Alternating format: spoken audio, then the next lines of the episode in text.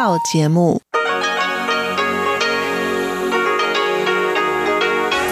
ที่นี่สถานีวิทยุเรดิโอไต้หวันอินเตอร์เนชันแนล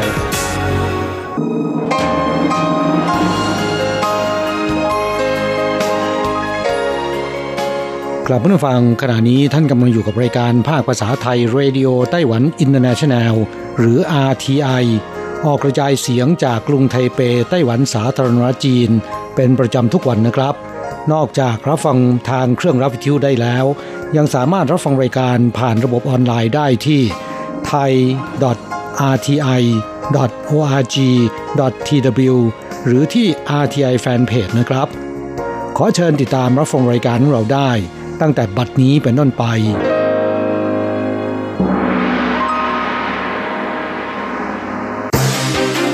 ลำดับแรก ขอเชิญติดตามรับฟัง ข่าวประจำวัน สวัสดีค่ะท่านผู้ฟังที่เคารพ ช่วงของข่าวจากรายการเรดิโอไต้หวันอินเทอร์เนชันแนล ประจำวันอังคารที่ 16 กรกฎาคม ปีพุทธศักราช 2562 สำหรับข่าวไต้หวัน มีดิฉันอัญชันทรงพุทธเป็นผู้รายงานค่ะ หัวข้อข่าวมีดังนี้พายุไต้ฝุ่นดานัสก่อตัวขึ้นแล้ว อาจพัดเข้ากระหน่ำไต้หวันโดยตรง ผู้ว่าการเซนคิดและเนวิส มอบเครื่องราชอิสริยาภรณ์ให้ผู้นำไต้หวัน ในฐานะผู้ผลักดันความสัมพันธ์ระหว่างทั้งสองประเทศ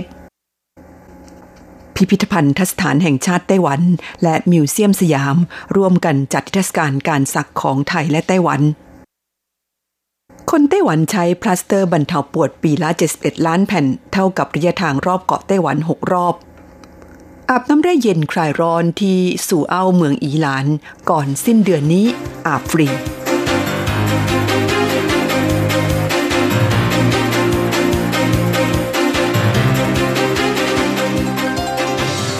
ต่อไปเป็นรายละเอียดของข่าวค่ะ รายงานพยากรณ์อากาศล่าสุดของกรมอุตุนิยมวิทยาไต้หวันระบุว่า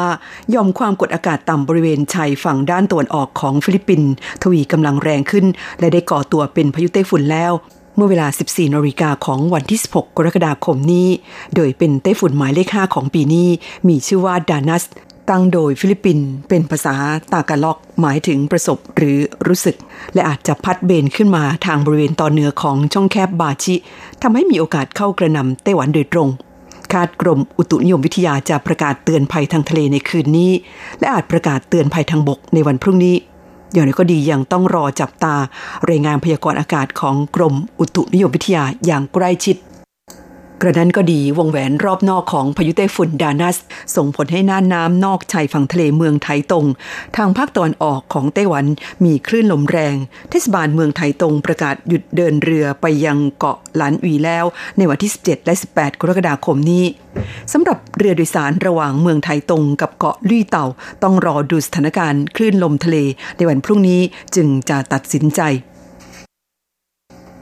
เข้าต่อไปผู้ว่าการเซนคิดและเนวิสมอบเครื่องราชอิสริยาภรณ์ให้ผู้นำไต้หวันในฐานะผู้ผลักดันความสัมพันธ์ระหว่างทั้งสองประเทศประธานาธิบดีชาอิงเหวินผู้นำไต้หวันสาธารณจีน ซึ่งอยู่ระหว่างการเดินทางเยือนชาติพันธมิตร ในแถบทะเลเมดิเตอร์เรเนียน และได้เดินทางถึงสหพันธรัฐเซนต์คริสโตเฟอร์และเนวิสแล้ว โดยเมื่อช่วงบ่ายของวันที่ 15 กรกฎาคมนี้ตามเวลาท้องถิ่น ได้รับการต้อนรับอย่างสมเกียรติ จากรัฐบาลเซนต์คิตส์และเนวิส ขณะที่นายเทปลีย์ ซีตัน ผู้ว่าการเซนต์คิตส์และเนวิส ได้มอบเครื่องราชอิสริยาภรณ์ Order of St. Christopher and Nevis ให้แก่ผู้นำไต้หวัน ในฐานะที่มีคุณูปการต่อความสัมพันธ์ ระหว่างไต้หวันกับเซนคิดและเนวิส ประธานาธิบดีชาอิงหวนกล่าวขณะปราศัย ในพิธีมอบเครื่องราชอิสริยาภรณ์ดังกล่าวว่า เป็นการเน้นย้ำถึงมิตรภาพและความสัมพันธ์แบบหุ้นส่วนระหว่างสองประเทศ ที่พิเศษกว่านั้นคือเป็นการรับมอบเครื่องราชอิสริยาภรณ์จากมือของผู้ว่าการแทบลีสีตัน ซึ่งถือว่ามีความหมายที่ยิ่งใหญ่ ผู้นำไต้หวันยังกล่าวว่า สิ่งที่ทำให้ข้าพเจ้ารู้สึกซาบซึ้งมากยิ่งขึ้นก็คือ หลังสาพันธรัฐเซนคิดและเนวิส ประกาศเอกราชในปีคริสต์ศักราช 1983 ประเทศที่สถาปนาความสัมพันธ์ทางการทูตด้วยเป็นประเทศแรก คือสาธารณรัฐจีน โดยในขณะนั้นท่านผู้ว่าการสีตันเป็นผู้ที่มีบทบาทสำคัญ และได้เดินทางไปไต้หวัน เพื่อหารือเกี่ยวกับการสถาปนา ความสัมพันธ์ทางการทูตระหว่างกัน ดังนั้นการรับมอบเครื่องราชอิสริยาภรณ์จากมือของผู้ว่าการแทบรีเซตันจึงถือว่ามีความหมายที่ยิ่งใหญ่ อันหนึ่งสาธารณจีนเริ่มสถาปนาความสัมพันธ์ทางการทูตกับเซนคิดและเนวิส ตั้งแต่ปีคริสต์ศักราช 1983 ตราบจนถึงปัจจุบันรวมเวลา 36 ปี นอกจากมีโครงการความร่วมมือระหว่างกันหลายด้านแล้ว ในอนาคตยังจะร่วมมือกันผลักดัน โครงการความร่วมมือเหล่านี้ให้บรรลุเป้าหมาย และวัตถุประสงค์ต่อไป ข้าวต่อไป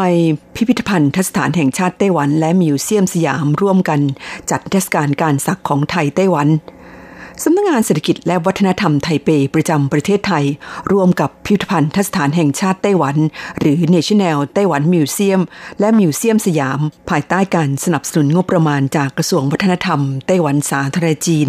จัดนิทรรศการ ศักดิ์ศรีศักดิ์ศรีก่อนรอยแห่งเกียรติจะลบเลือน ตั้งแต่วันนี้เป็นต้นไปจนถึงวันที่ 27 ตุลาคมนี้ที่มิวเซียมสยามที่กรุงเทพมหานคร ฝ่ายไต้หวันจัดแสดงเรื่องราวเกี่ยวกับธรรมเนียม และประเพณีการสักที่ใกล้จะสูญหายไปของชนเผ่าไทยา และชนเผ่าภายวัน ซึ่งเป็นชนพื้นเมืองในไต้หวัน โดยรวบรวมภาพผู้เฒ่าประจำเผ่าที่มีรอยสักอยู่ตามร่างกาย ซึ่งหาดูได้ยาก วิดิทัศน์บทสัมภาษณ์บุคคลที่เกี่ยวข้อง อุปกรณ์การสัก และภาพประวัติศาสตร์การสัก รวมถึงหุ่นไม้แกะสลักที่มีลายสักของแต่ละชนเผ่าเป็นต้นฝ่ายไทยนำเสนอความหมายและรูปแบบการสักแบบดั้งเดิมของไทย ซึ่งสะท้อนเห็นถึงวัฒนธรรมการแต่งกาย และการประดับตกแต่งบนร่างกายแบบดั้งเดิมของไทย นายหงซือโย ผู้อำนวยการพิพิธภัณฑ์ทสถานแห่งชาติไต้หวัน ซึ่งเดินทางไปร่วมพิธีเปิดนิทรรศการดังกล่าว ได้กล่าวแสดงความยินดีที่พิพิธภัณฑ์ทสถานแห่งชาติไต้หวัน มีโอกาสจัดนิทรรศการพิเศษขนาดใหญ่ในประเทศไทย พร้อมกันนี้ยังกล่าวว่า ไต้หวันเลือกนำเสนอการสักของสองกลุ่มชาติพันธุ์ คือเผ่าไทยาและเผ่าพายวัน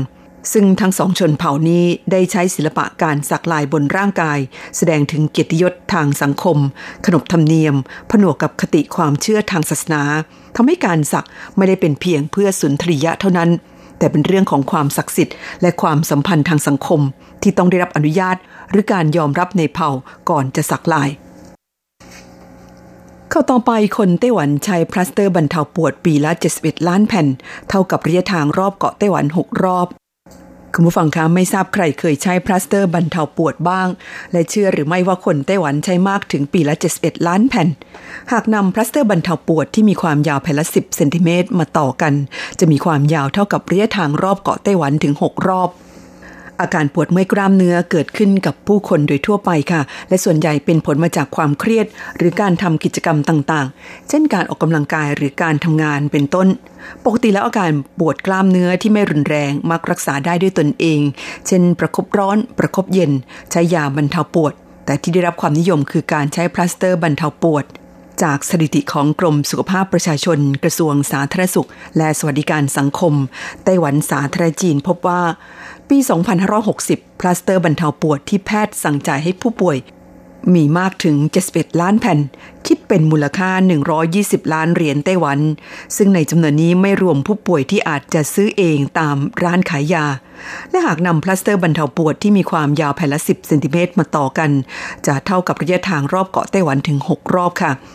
จากสถิติยังพบว่าผู้ป่วยที่ใช้แผ่นบรรเทาปวดมีประมาณ 7.2 แสนคน ซึ่งส่วนใหญ่เป็นผู้ที่มีอายุมากกว่า 65 ปีขึ้นไป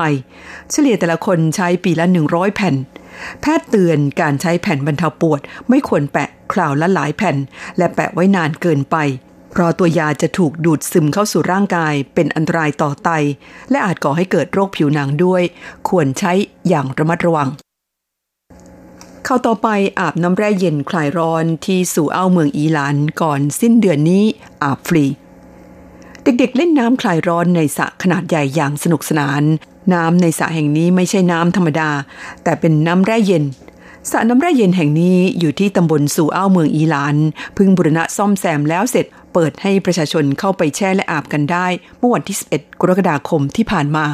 และจะเปิดให้อาบฟรีก่อนสิ้นเดือนนี้ น้ำแร่เย็นในสาแห่งนี้มาจากบ่อน้ำพุเย็นบนภูเขาชีชิงซัน ซึ่งอยู่บริเวณใกล้เคียง มีความสูง 228 เมตร จากระดับน้ำทะเล ถูกค้นพบตั้งแต่ยุคระชวงชิง นายหลี่หมิงเจอกำนันตำบลสูเอ้าเปิดเผยว่า น้ำแร่เย็นมีอุณหภูมิประมาณ 22 องศาเซลเซียส เหมาะที่จะมาแช่ในช่วงหน้าร้อนเช่นนี้ ช่วยคลายร้อนได้ดี นอกจากสระรวมแล้วยังมีการสร้างห้องแช่ส่วนตัวเพิ่มอีก 10 แห่ง ภายในมีตู้อบซาวน่าด้วยหรูหราไม่แพ้ร้านอาบน้ำแร่ระดับ 5 ดาว เนื่องจากน้ำแร่เย็นที่ซูเอ้ามีค่าความเป็นกรดด่างหรือค่า pH 5.5 มีสารคาร์บอเนตไอออน 68 ppm สารโซเดียมไอออน 14.3 ppm และแคลเซียมไอออน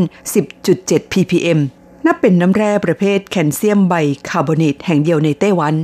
ชาวบ้านเชื่อกันว่ามีสรรพคุณช่วยรักษาโรคผิวหนังได้ท่านผู้ฟังคะที่ท่านรับฟังจบลงไปแล้วนั้นเป็นช่วงของข่าวไต้หวัน รายงานโดยดิฉันอัญชันทรงพุทธค่ะ